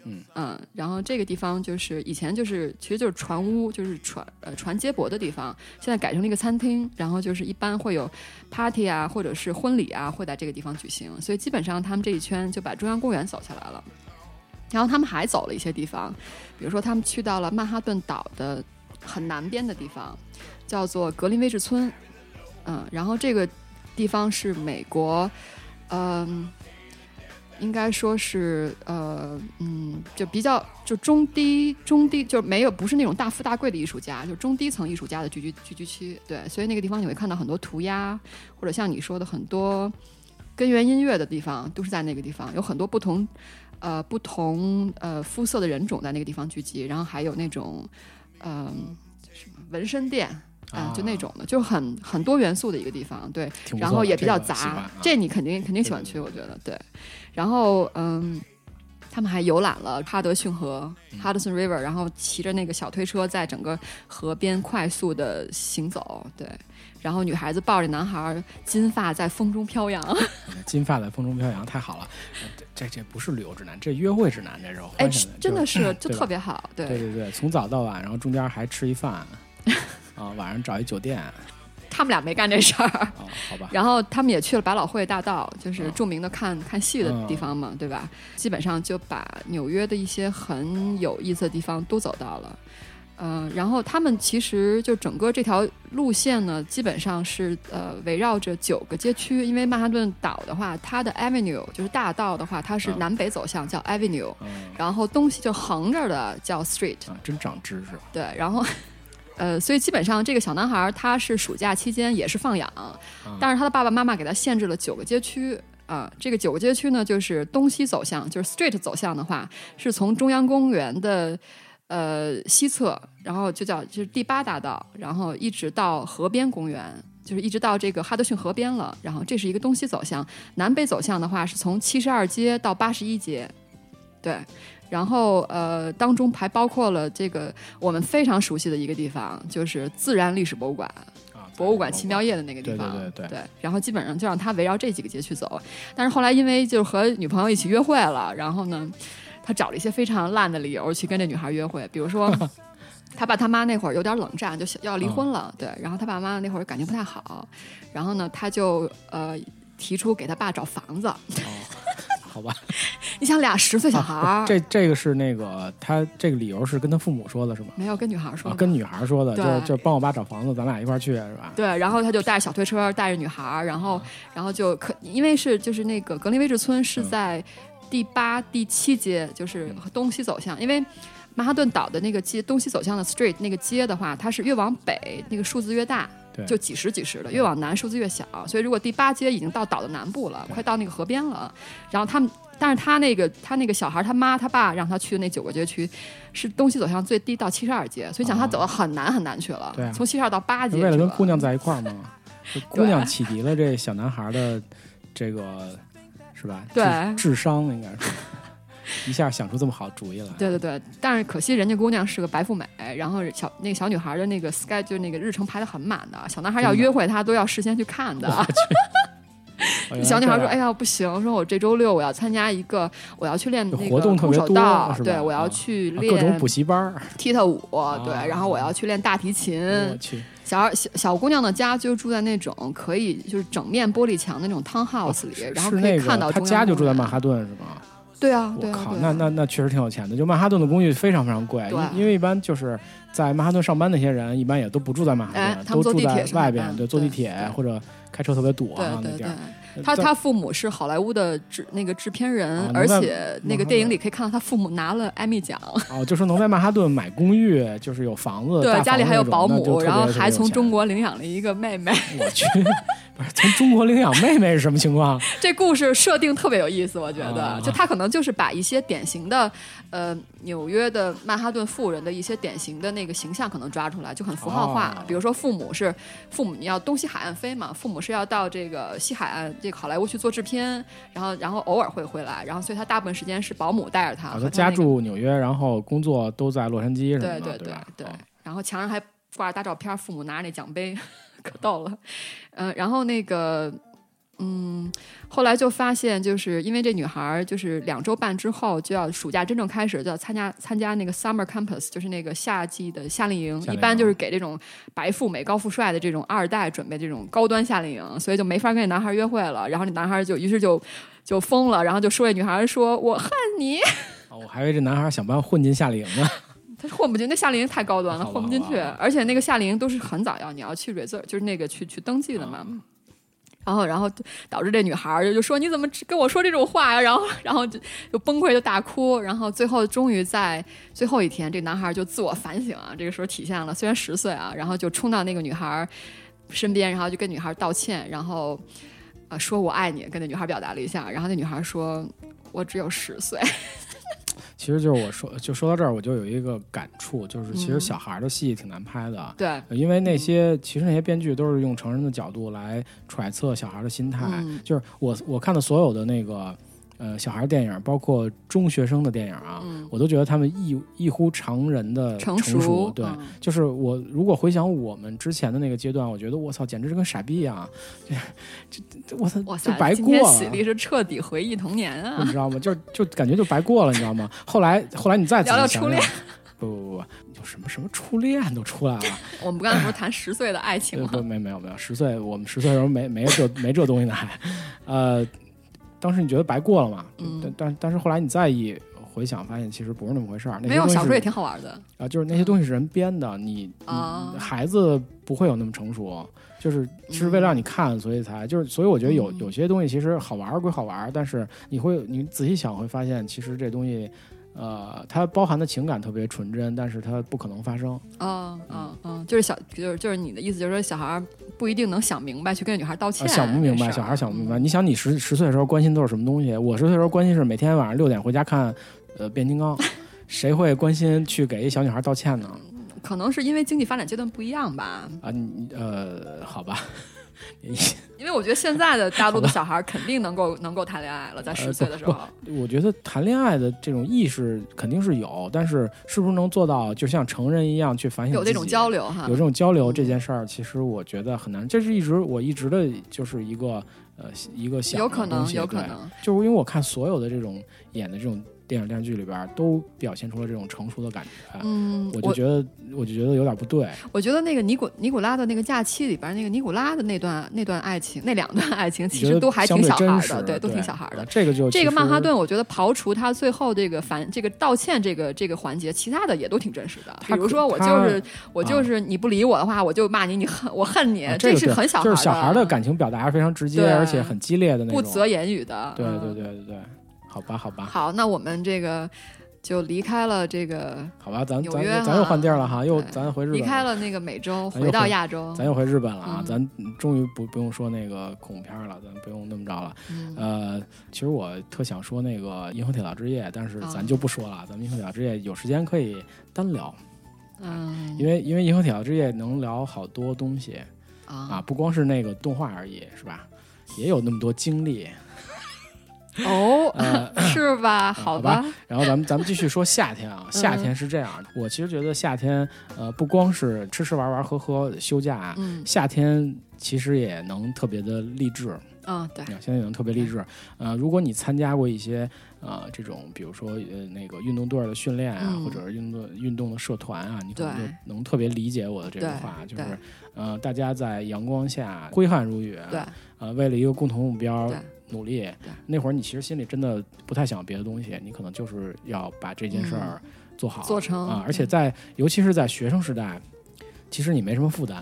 对嗯，吧？你不用，去呃考虑这个挣钱，不用考虑其他的问题，就是没有一个没有烦恼的时代，然后能给你一个你觉得很好的这种目标，嗯为之而努力，是我觉得是一件特别愉快的事儿。嗯这样呢，那我们就正好也跟大家再聊聊日本的电影儿。嗯呃我特别想跟大家聊什么呢？就是聊一个电影叫《一百零八》，二零零八年的一个呃关于高中棒球的电影。嗯，日本的这种高中棒球题材的影视剧嗯特别多，对动漫也有，比如说呃安达充那个著名的《Touch》啊、哦对，还有好多影视作品，比如说今天说的这个一百零八，嗯它为什么叫一百零八呢？因为就是我一说这个是不是，就是我一说这个一百零八，可能大家会疑惑，它跟这种水浒来了，对它会想起水浒，真的会想起水浒，就它跟这个棒球有什么联系？其实还真的有联系嗯啊，啊，真的有联系。对它，不是一百零八天是吗？不是一百零八天，不是一百零八啊天。呃，一百零八是这样，就是呃，那个棒球啊，棒球本身是用线红线缝上的，两块皮用红、嗯红线缝上的。然后棒球它是要用线缝一百零八针，哦啊，那一个球个标准要用对，是一个标准对哦要用线缝一百零八针。然后这个一百零八还有另一层意义，嗯有一个佛语叫百八烦恼。就是说哦，人生有一百零八种烦恼，是好像是一个佛家的一个东西。哦这个东西我没有仔细去研究，哦但这电影里说了，说过哦就是这个，如果你在你自己烦恼的时候，嗯你就想想这个佛语里的人生一百零八种烦恼，你可能会释怀一点儿，因为人生里面有好多好多烦恼。你这电影里的人设都多大呀？我想问，他们这么早就明白了呃是吗？人设基本是高二高三吧，就是高中生了，就是我们那也有点早。我们从那个呃差不多十几岁的小孩儿，突然一下长到高中了，就是可以就略过了初中哈。啊，对，可以不算不太算早恋了啊，高中不算高啊。。但这个这个电影里其实没有太多那个感情的感情的东西。我想，如果是励志的励志电影的话，应该感情是其次的。你知道，就是我特别不喜欢的那种励志电影，就是非要掺和一些莫名其妙的感情啊啊，就是比如你能举个例子吗？哦，这我还一下举不出来就是一看就是为了这个为了爱情而努力为了爱情，为了为了加啊不是为了爱情而努力，是为了加一个女主角进去而 加加入感情戏。就比如说那个高中棒球，非要弄一个灌篮高手算不算呢？如果那种是就是很自然的情感啊，它不是那种硬加的感情戏，就是不是那种阻碍故事发展或阻碍故事推进的感情戏。嗯。咱们说这个一百零八啊，一百零八，嗯。它的那个导演叫森义龙，嗯。这个导演呢就经常呃就是导一些漫改的这种嗯。电影啊，比如说著名的宇宇宙兄弟啊，就是这个嗯。哥们儿导的。嗯。这个呃电影的故事主要是讲一个高中的棒球队，他们其实已经闯进了甲子园。嗯主要讲的是两个替补队员的故事，男主角叫斋藤家树，还有一个、嗯另一个男主角叫中村仓。啊，因为一般的那个这种棒球电影，励志的话很合适，我觉得。呃就是一般这种棒球电影，其实它是这么一个套路，嗯。它都会讲，就是要不然就是一个特别烂的队伍，嗯。通过比如说教练的努力、嗯。或者队员的集体努力，嗯。然后冲入了甲子园、嗯。或者得了一个什么样的冠军，嗯。然后很少有这个呃从某个队员的角度去讲整个这个棒球训练的过程，嗯。或者整个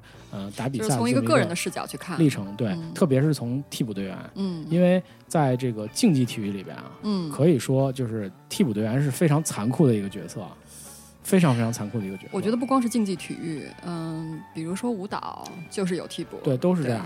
特别是就是比如说我们的国球、乒乓球，嗯，它里边有好多陪练，啊，有一些职业的，不能说职业球员，专业球员，因为我嗯接触过一些就是退下来的专业球员，嗯他们其实特别简单，他你你也不要跟他打球，他也不愿意跟你打，嗯但是他如果你跟他深聊的话，他会他说特别简单，为什么不愿意跟你打球？就是因为我们训练是生死练。就是你跟我打球就跟玩儿一样，但是我们练就是生死练。你打出去，人家能不能接着？人家打出去，你能不能接着？你接着你就上，接不着你就退。啊，因为上场就那几个人，最后其实都是这样。但是你如果打不出来的话，其实你根本就不知道下一步应该怎么走，因为你从小的这种专业训练荒废了你太多干其他事儿的时间。咱们其实哦咱们的这种就是作为一个社会人，相对是比较啊简单的。咱们这种体制是一个专业体制嘛。如果你想练这个东西，就牺牲好多的学习，比如说学习文化课的时间。对，然后你去考大学，可能都需要特殊照顾，就特嗯招的那种嘛。对那么你再上社会，其实你的技能跟别人比的话是差一块儿的。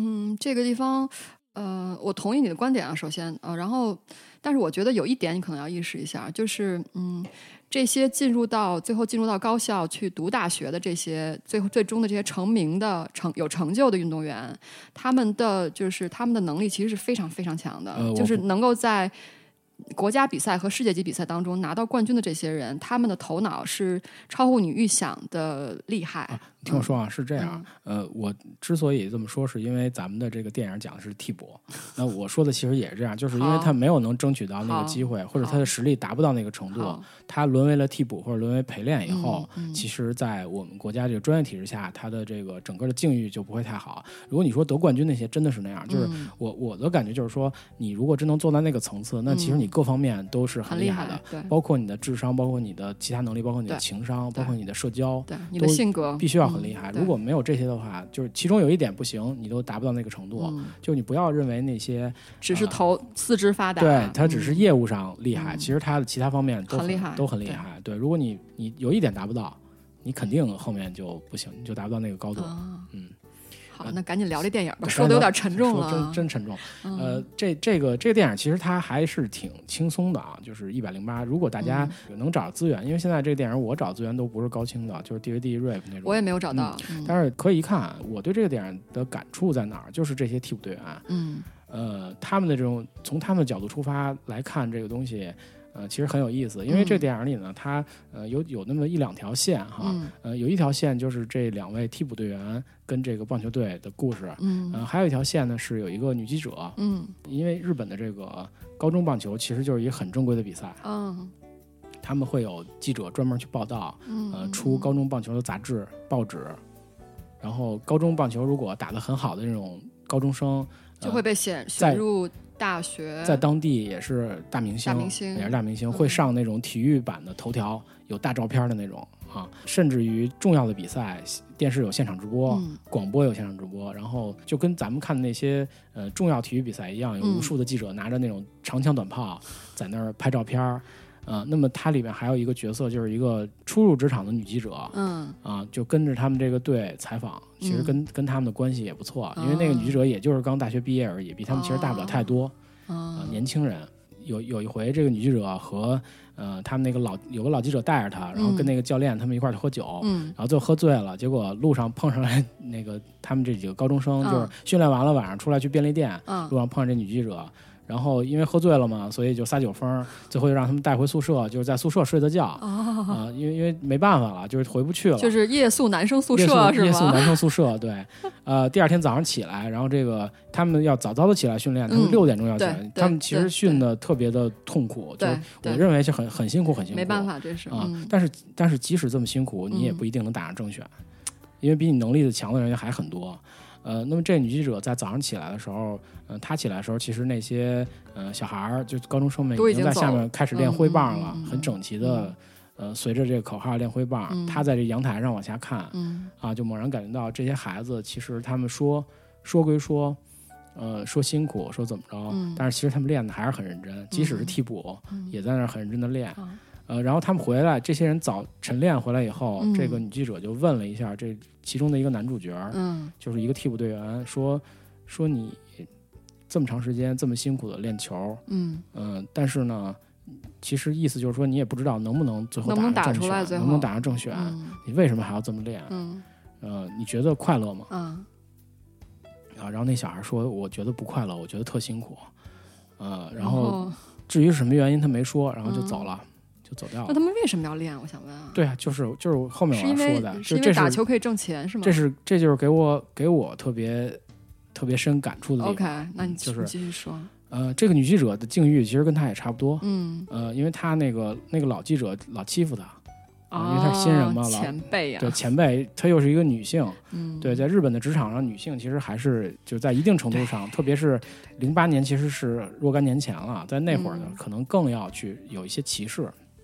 所以他会有很多的委屈，嗯，有各种各样的委屈说不出来。呃，他这种心境，我觉得和替补队员其实差不多。嗯啊，那么，嗯，他问这个问题，我也认为自己也有这方面的感触，所以才才问出来。嗯，那么到什么时候有人去解答这个事儿了？嗯嗯，第一次是在过圣诞节的时候。嗯嗯。那个他们的那个队的教练是个特别严的、特别严的教练，训得很严格，经常骂他们那种。我觉得日本教练风格都是这样子的。对，嗯。上台以后就说说那个说今天你们要好好的玩儿，然后我觉得你们训练都很辛苦、很努力，然后我每年都要送好多好多学生去那个甲子园打比赛，呃，非常非常辛苦嗯啊、我已经这事儿已经干了十几年了。嗯然后为什么我还要干？嗯他就说，因为我我觉得我特别喜欢棒球，嗯，我要一直这么弄下去。嗯然后给大家唱了一首歌嗯啊，这时候下面就一片欢腾。然后他就说这个呃，今天要好好的玩，明天还要严格的训练。嗯啊，又开始了。呃，还有一个就是，这时候其实这个小孩还是没有正面回答这些东西。嗯当然，中间还经历一些波折，就到嗯最后，其实这个小孩终于有机会，就是在比赛里上场了。嗯但是最后并没有演他怎么去打，但是嗯只是演他上去了。嗯呃，上去以后，他他有一个百般演练的动作，嗯，就是为了引起大家对他出场的注意，嗯他在下面练过无数次怎么上场，怎么上场，你知道吗？就是一般人的上场一定会是张开双臂向观众致意，对吧？因为你第一次上场，他练的动作是，呃，上场先摔一个大跟头，就练过无数次，啊、所以上场就真的摔了个大跟头，然后大家就就全部笑了，就被他逗笑了。呃，然后他在上场以后就跟他那个，因为那会儿是因为就是队队伍的这个已经处于劣势在比赛里面，嗯所以要换一个人上去。嗯呃，他就跟所有的队友说说那个我终于有机会上场了，嗯咱们一定要把这比赛打好。嗯这么长时间了，嗯啊、是因为我我觉得打球非常快乐，我喜欢棒球。哦，高中生已经喜欢上一件事情了哈。嗯哎呀，特别唏嘘，我觉得。不行，你这个这次这这电影怎么聊的有点沉重了？我觉得。不沉重，不沉重，青春回忆就是，我觉得就是你你你如果喜欢一个东西，就应该为之付出努力，然后即使你一直是替补，对吧？因为这这这这里面真是这种感觉。嗯，我觉得差不多。我觉得高中也是一个有认知的一个年纪了，那个时候应该能够判断是哪些确实是喜欢的。对，嗯真真是这样，就是因为他这里面还跟那个他的这个有一个队友嘛，是两，嗯他是两个主角，两个啊替补，然后啊他们俩其实，在最后还存在一些竞争关系、嗯，啊。他被选上的时候，其实那个队友就没有被选上选上，然后呃，这这下他们俩的关系就复杂了嘛。当然，啊，但那那个是后来后来是因为有一个队员意外受伤，所以那个队友也选上了，了对，所以这样他们俩的关系就恢复了。呃，这是一个比较圆满的设计。呃，还还好吧，但是嗯我觉得就是还是把这个一个替补队员的心路历程，还有他嗯整个这中间的艰辛，呃，也还是描述的比较到位。嗯呃，因为所谓的这种高中棒球，在日本就是一个就非常有励志的代表的这么一个类型的东西。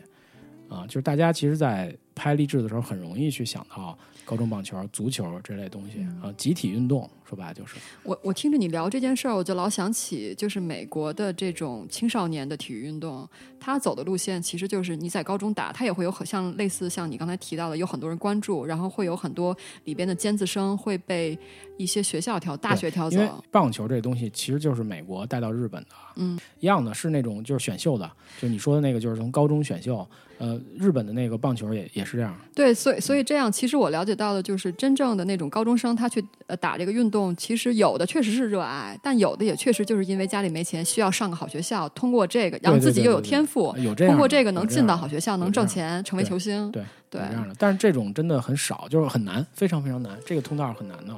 啊，当然的，当然，很而且很残酷吧？对，如果就是你是为了这个目标的话，那就是直棒，直棒目标，这个是非常难的，因为嗯你要通过这个高中的棒球，然后呃大学的选秀，学对选秀，然后直棒的选秀，这条路挺难的。对，啊、对于一般普通的高中生来说，这其实是一个就是梦想，真的是梦想，就是甚至是遥不可及的梦想。但是他们的那个一般朴素的目标就是进入甲子园嘛，嗯，就是我们所说的阪神甲子园，大阪嗯和神户中间那个甲子园体育场。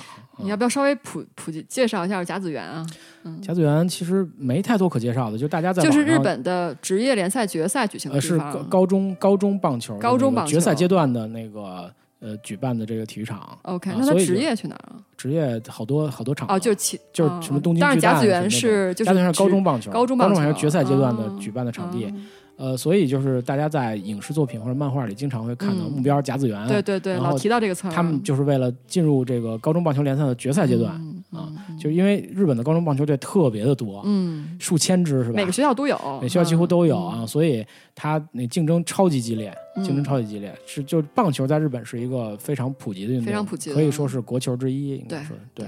本来我们是今天是聊一个快乐夏天电影，结果我跟喜力还喝着突然啤酒，聊起了那个，然后结果喜力就是我跟你说，就是因为喝酒了，你知道吗？就突然聊起了一些，聊起了努力的这事儿，有了点，沉一下重。起喜力就沉重了。咱别那个，嗯咱咱换一个，咱我后后面还有，你知道吧？有有有刚才赶紧说到了这个，又我是夏天了，我也等着等着你说呢。青春逼人的夏天，我要再再跟大家再给大家推荐一个电影，这个电影名字还特长，叫《我与住在先生的七百日战争》。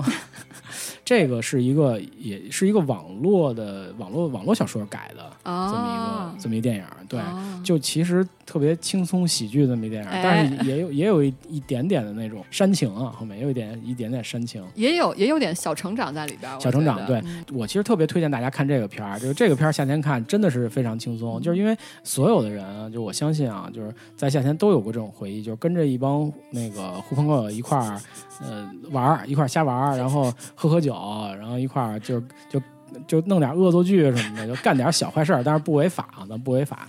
呃，这个电影其实也就是这类故事，就是说嗯它不是在这种发生在大城市的，哎它是在这个利木是叫利木吗？对，利木县的一个小镇上面，对啊，就就是日本大农村，说白了就是那种对对对那种地儿，对，所以镜头当中几乎没有什么，就没有楼，没有高楼大厦对，都是是田田野和小房子。对，所以就就会扑面而来的那种就是夏天的感觉，对啊，野外夏天的感觉，对就特别特别的充分，特舒服那种感觉对啊。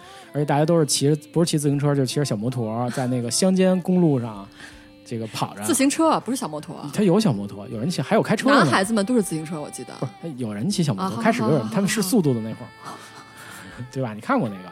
呃，然后看过看过，对，然后他们其实就是一帮一帮孩子，特别喜欢恶作剧。高中男生，其中有一个领头人嘛，特别带着他们一块儿恶作剧嘛。这个领头人是那个世元隼人演的。没错。世元隼人就因为长得嫩，所以经常这我这我作为女性观众我要说，这是一帅哥，嗯就挺挺嫩，但是个儿可不高啊，个儿矮 一个。你是要打击我们女性观众是吗？这个这个，但是这个其实大家应该就是喜欢看日剧的人应该很熟，对，他是一个很熟的一个脸，而且我觉得他有点日日本人和西方人的混血，因为他的五官长得很立体对。呃，这哥们儿其实经常演这种那个这种角色，小鲜肉，就是就是爱现在应该算是中鲜肉了。就是特别爱恶作剧的这种角色，因为他没有，我看过他演过那种就是偶像剧的偶像剧的，对男神，因为他其实演过什么东西？演过那个菜鸟教练，就是那啊 Rockies 那个，啊那里边他演的也是也是高中棒球嘛，然后他演的就是那个棒球队的主力，嗯但是因为荒淫无度，荒废了荒废了好几年，荒荒废了一年，我觉得是，就这种就有点坏那种角色啊啊，但是其实其实挺挺有正义感的。嗯。然后还有在别的那个，比如说《麻辣开锁开锁王》什么的这种电影里演的，跟这个呃《我与住在先生的七百日战争》里边演的差不多，是不是那个时候他比较年轻啊？因为挺年轻的，演这种特别爱恶作剧的角色。对对对，因为就是住在这个，就我与住在先生的这个拍摄时间是两千08八年零八年。那个时候他刚刚二十一岁，对、嗯。他其实成名挺早的，就是石原隼人可以多说一多说一句，嗯。他呃最早成名是呃日本著名导演岩井俊二。啊，对对对对对对啊对吧对拍那个也是一个很著名的关于绿洲的嗯一切对那个电影，发掘了他那会儿他才不到二十岁，十几四五岁，我十几岁对一个中学生的初中生应该是嗯。呃，然后他就通过岩井俊二走嗯上了这个星途。对在这个电影里呢，就是先说说名字啊，《我与住在先生的七百日战争》。住在先生是啥意思啊？对吧？住在先生其实说的就是那个派出所小警察应该说片儿警，片儿警，对，就是他？们那边片儿准确说是警片儿警，啊，但是日本那片儿警呢，就是这小镇里片儿警呢挺特殊的，他那小派出所吧，就是下面是派出所，上面是住间儿，对对，就是就是特苦，就特别就是有点像 SOHO，对，不，嗯但是就是又挺苦的，就是感觉被发配，他他也好像就是因为他本来对人还是怎么回事呃，个是因为他在一次办案办案当中遇到了他现在那个太啊，太，对对对对对，然后他有点有点就是徇私了，可能，但是也是也是不犯法的那徇私。那是那个麻生久美子，哎这部片其实要说一下，卡斯不小，对卡斯不小，对，一个是石原隼人，这个当年的小鲜肉，现在的中生代的帅，哥，然后然后还有麻生久美子子，对，啊这也是一个就是对对很漂亮还。特别喜欢他的长相，就是现在有点儿不太不太能看了，有点老，就是他那会儿很年轻，就很特特别嫩，而而且就是怎么说呢，就是还是挺有就挺仙气儿的那感觉。对，然后他，但是那里边的他形象还有点突破，就是他在那个就青春时期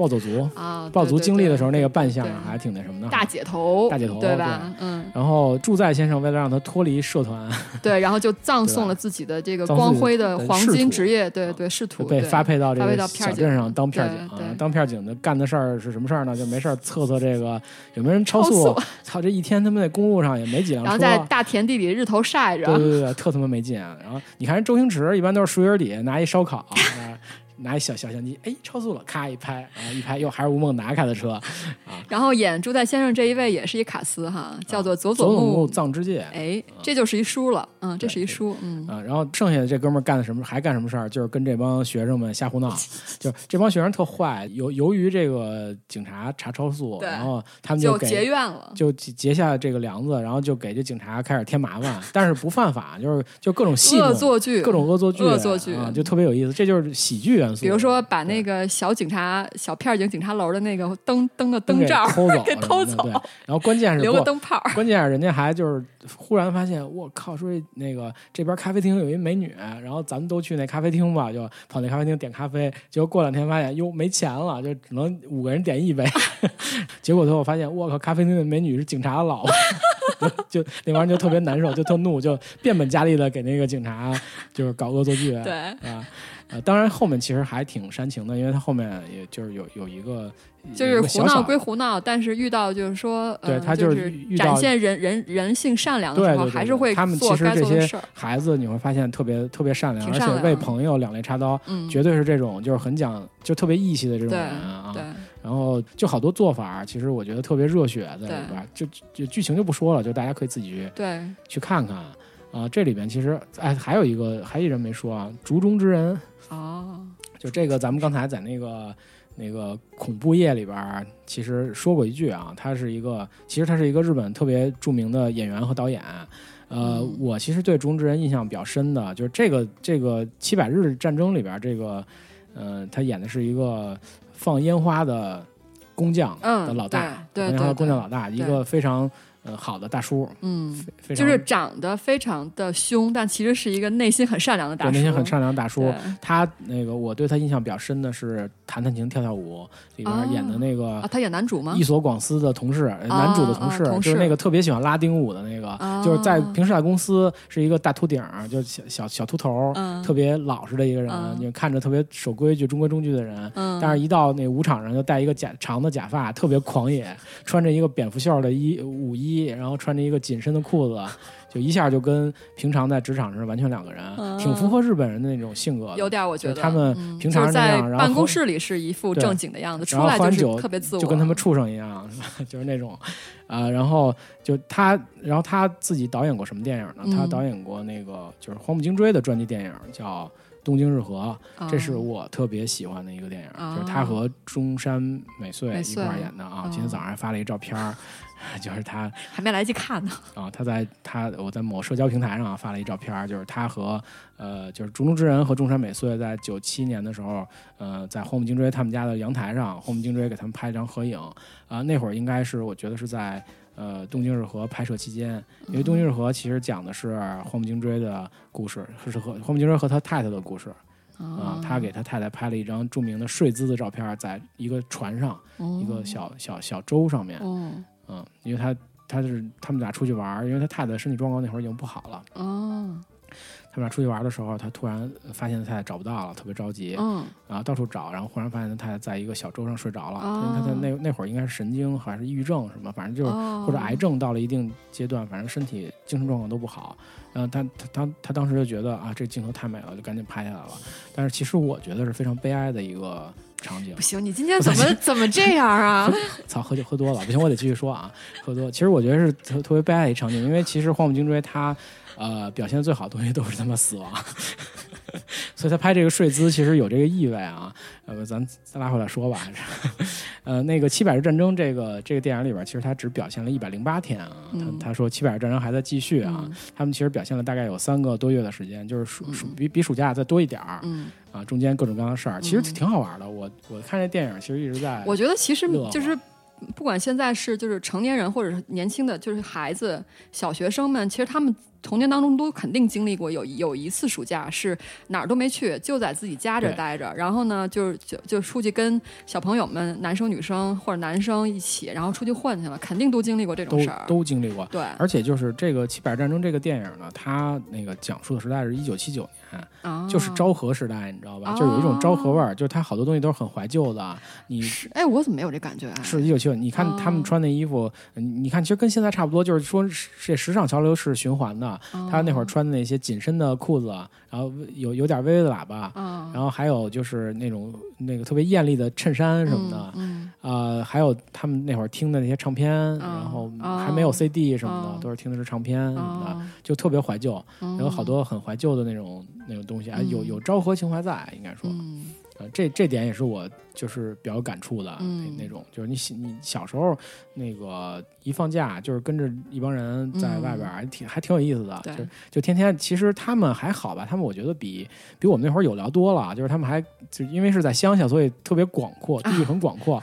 你看我们在暑假的时候，我楼道里想想，经？常就是这都是什么打牌呀、什么就不打牌以及看人打牌啊，啊，然后就是打就游戏没特别多的地方可以去，对吧？打游戏就出去的话，其实嗯，真的没太多地方，就因为因为因为你就是比如说体育运动，就踢踢球什么的也也会也有但是因为大家就是因为不在学校嘛那会儿，哦所以场地不好找，场地不好找，而且就是哦联系起来，就是你把人凑齐了，也不太容易。那会儿你想，既没有手机，啊，这倒是好多人家里连座机都没有，其实那会儿。哦哦啊，所以就是今天喜力彻底暴露年纪了。今天喜，今天喜力彻底暴露年纪了。就说白了，就是嗯、那会儿有好多时候特别有意思，就是你要去找人就靠找。就哎，但是我觉得，我觉得那个时间段，我记忆中就是你找人也是很有乐趣的，就是你对你要走到一个一个小区，然后找一个楼，再找，然后两个人再去找下一个人。你看，就是这个七百日战争，所以我说七百日战争嘛，这里边为什么是昭和，嗯就是那种怀旧的感觉。你看他就是最后组织那个活动的时候，嗯他是用一个邮一个信，他给大家一人写了一个纸条，投到人家邮箱里边。就是这么找的人，就是他每次组织这个东西，要不然打电话打一圈，要不然就找一圈。嗯像如果你没电话呢，就是找一圈；嗯如果碰上了就碰上，如果不在家，失望而归。嗯。呃，那会儿真就是这样，但是你会对这这个东西，呃，满心期待，嗯嗯。对对对吧？啊、因为我记得那会儿有一个什么歌里唱的，就是什么“等待是我们什么爱情的什么什么方式”，那个就老狼的一个歌，我记得就是这么回事儿。就是说，其实你那会儿，呃，就是就是找人或谈恋爱什么的，靠的是信，电话都不打，就你你还收着收着收不着，操，算了，就这样。对对对，而且你想那个时候，如果打电话是父母接的话，还特别不好，还挺尴尬的就是对，还不好而且父母会会会对，追会问那那？同学是谁？男同学、女同学啊，是吧？就是你别老那么怎么怎么着，然后那个我们家孩子还学习呢，你别影响他学习。那会儿我觉得你今哎天揭露了自己很多当年的往事，哎没什么往事，就是那会儿哎，那会儿有的父母真这样，他会他是啊是啊是啊你聊聊聊你这个，你看你也得学习，你得好好学习，马上要高考啊，什么什么的，是吧？啊，我估计当年喜力找人家门去了。没有没有没有没有，打电话打电话，都是都是打电话，嗯，好，好吧？呃，我操，这电影讲完了。嗯，你这样讲完了，就是充满了一个怀旧和回忆的电影。对，我觉得就是每个人人生啊当中，肯定你有一次暑假，你上学的时候肯定是这么过的啊，你哪儿也没去玩。你你没有吗？就是你有没有这种？我有啊，我有一个下下一个电影就能跟你合上，啊 你赶紧说快赶快啊！下一电影什么电影？我都忘了。呃，那个下一部也是一个日本电影，嗯，这个也是喜力推荐的对对对。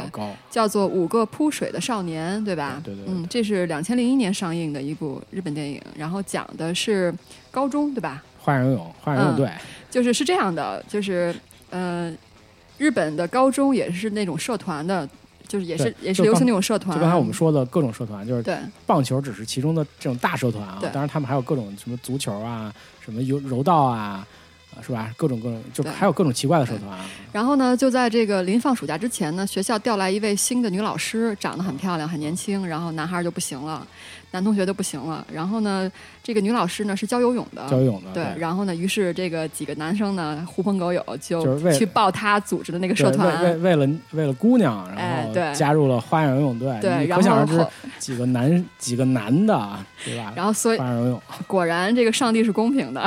然后呢，嗯就发现这女老师教的不是游泳，不不，这这啊很重要。首先教的不是游泳，啊是花样游泳，花样对对对。然后这几个男生就傻了。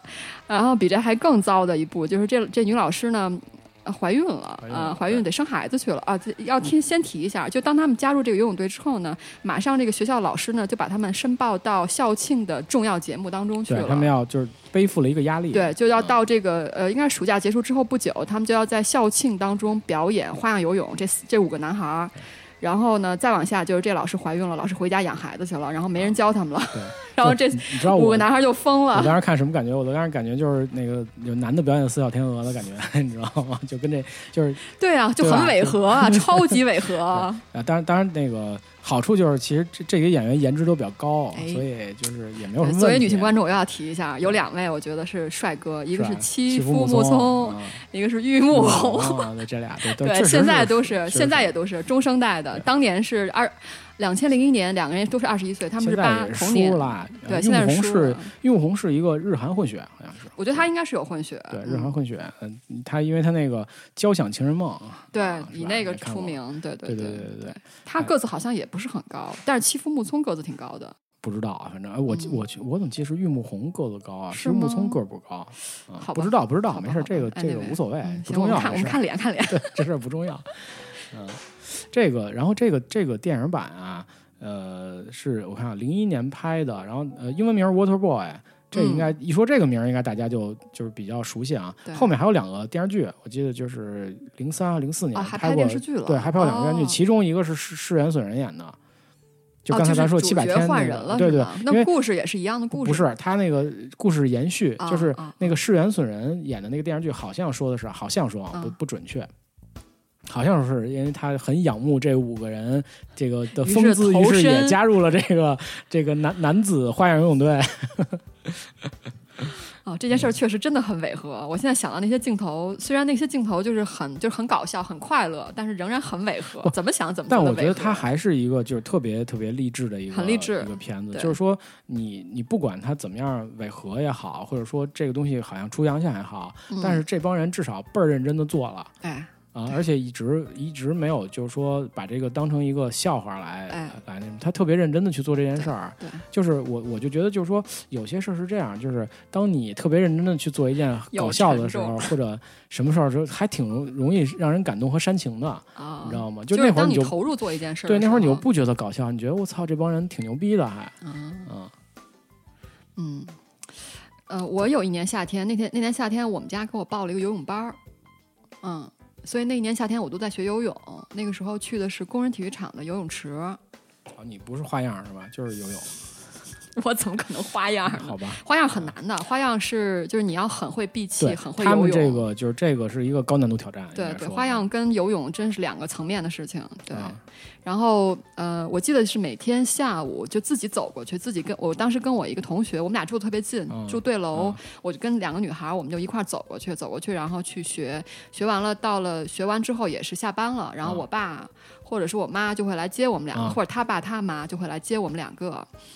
嗯、然后就是是一段，我觉得现在想起来也是很阳光的一段夏一段暑假，我我的记忆，因为你是游泳啊，而且当时那个设备，工人体育场那个游泳池是挺专业的，嗯、都是四三三五米深的那种深水池，肯定挺专业的。对，还还老师还让我们跳练跳水，从十米台往下跳。啊，我那会儿还真我我也上过游泳班，但是很小的时候，上小学的时候啊，对，就是小学的时候，对、哦对，然后就嗯，就感觉是一段很挺充实的暑假，就是你都会有事儿去做，嗯，对不是混了，因为那会儿那会儿就是就你你你他他要那个督促着你。督促着你去干这干那，就包括你不会游泳，那一脚给你踹下去，你先飘着是吧？我们对我们当时是男生被老师踹下去，女生是老师拎起来扔下去，反正就是反正就那样嘛。就是学游泳第一步就是你要克服这个恐惧，对吧？嗯克服这个恐惧。所以我当时自己学游泳的时候，再然后再看这个电影，我就觉得其实花样游泳特难。非常难啊，因就为你很多是倒立的，对，你在嗯。水里要去摆各种姿势，对然后还要去换在闭气的情况下完成这些高难度动作，对，我觉得其实挺难的，就是他们用这么短的时间，就是这些这些男孩儿啊，就就是电影里这些男孩儿啊，嗯用这么短时间达到这个程度，而且还挺那什么的哈，最后还有点小煽情，我觉得挺挺好的。对，最后他们的。他们的演出整个颠覆了全学校和邻校所有人的对他们的预设。认识，对他们觉得我靠，他太出乎意料了，太太本来他们脑子也都是违和的画面，对他们觉得肯定这帮人会出洋相嘛，对吧？对嗯结果发现没想到很帅。对对对嗯对对对，特有意思。对所以就后面有了仰慕者嘛，电视剧那个仰慕者。呃，说说这导演吧，这个导演叫矢口史静啊，叫矢口史静这么一个人、嗯啊。他其实那个一四年有个片儿叫《那那神去村》，嗯是那个那个染谷将太演的啊，挺有意思的。就这个大家有有好多人可能看过，也是一个小小励志的电影。嗯 就讲一个那个就是就是无聊青年，觉得他妈的什么事儿都不不愿意干，特没劲的那么一人。嗯然后突然有一天看见了一张宣传海报，嗯上面是那个谁，一个大美女嗯长泽雅美，啊，然后就因为这海报就去了那个深山里砍树，就是那是一个哦，我看过那片子，对对我看过是长泽雅美是吗？长泽雅美哦，我都啊不太记得是她长泽雅美哦，我看过那片子，就刚刚才就是咱们其实一说长泽雅美，他就这这事儿就连上了。就刚才那个《七百日战争》那个电影的导演叫重本连平，嗯然后这 这个哥们儿导过什么电影啊？导过《龙樱》，然后还导过《都市传说之女》，其中的若干集哈，这俩电影里都有成泽雅美。哦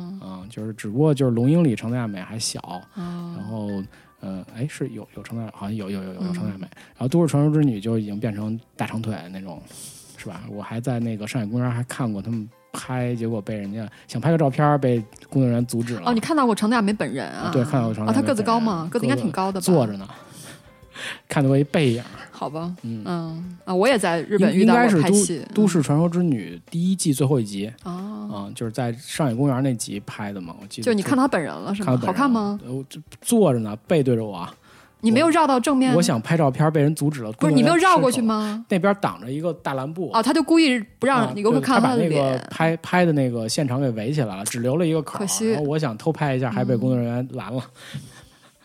好吧，你真不幸。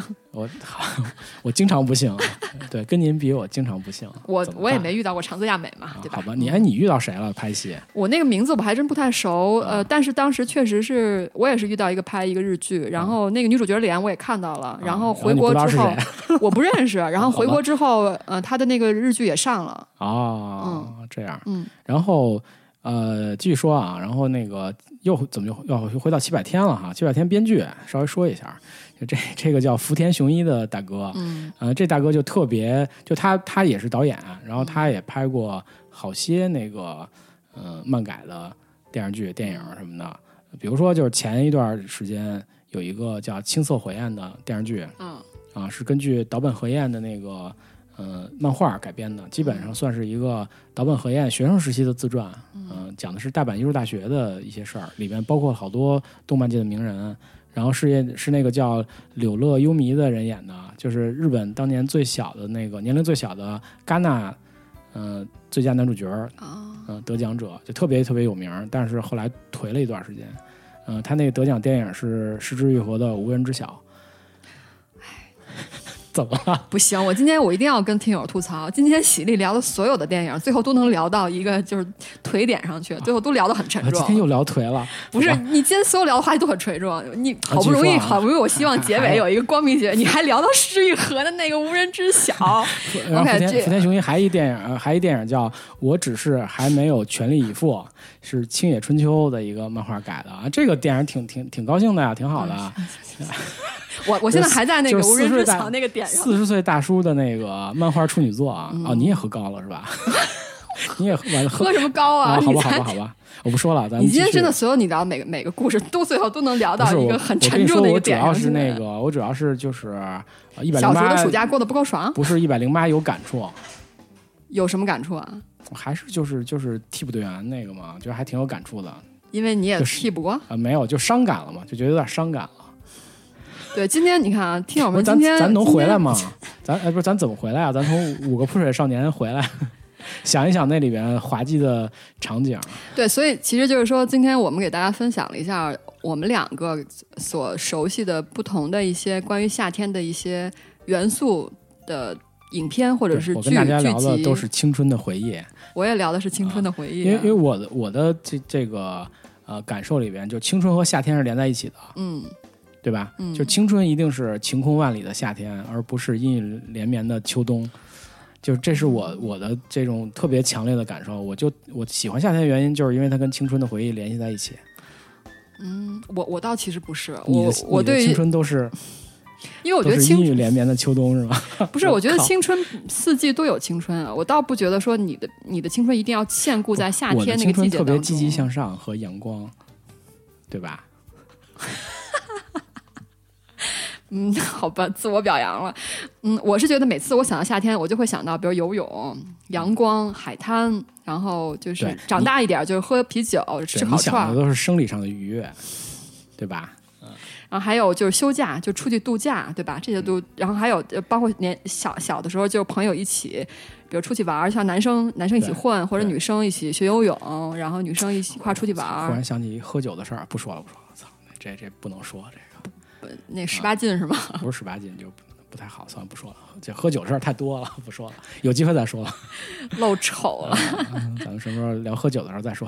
对，然后呃，那其实我觉得就是每个人对于夏天的那个记忆都非常深刻，我相信是这就样。波妞开始做总结了，意思就是咱们的时间差不多了，已经。对，现在已经我看了一下表，我争取就是把40分钟了大家从喜力刚才带到的那个沉重的那个感觉往回拽一点儿，因为我觉得我今天介绍的全都是阳光的，非常。非常爽的那些经历体力 现在每一部电影都能撑到一个 沉重的点，就聊颓了，你你好吧好吧。为毛啊？我也不知道，就是有有电影有感触，就是所以我那天跟你说，我说这期搞不好特别走心，你知道吗？我他妈还真走心了，我觉得。呃留下一滴鳄鱼的眼泪。我操！好吧，好吧，好吧，赶紧吧，赶紧收了吧。对然后不能再聊，你再聊就都是我的批判会了，嗯、这可不行。反正现在因为天气就是时间到了嘛，正好是夏天的时候，然后大家在就是就是不出去玩儿或者是出去旅行，都可以体验一个非常好的一个夏天。然后我们也分享这个我们的一些感受、回忆给大家对。对对，嗯，然后祝大家有一个嗯很爽的夏天，就愉快的夏天。对对对天儿热没关系，我们可以看点电影，凉快凉快。然后另外也不要忘记订阅我们的呃那个微信公众号，对吧？对对对 w x 四 P 九 Z 啊，记住这几个字母，那上面有好多跟节目里不一样的内容。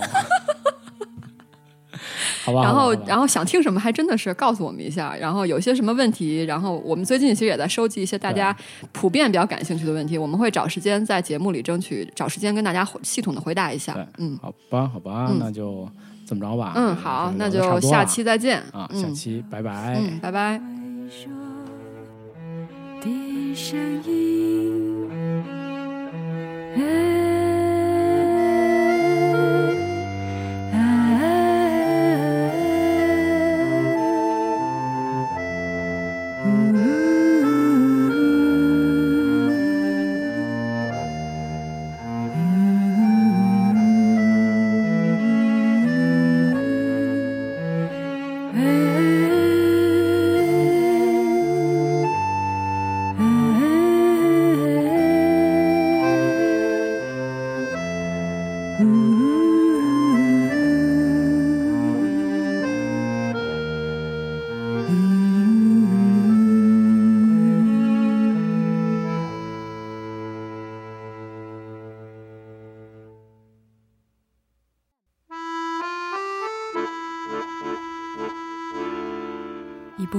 上映，投射在过去的夏天。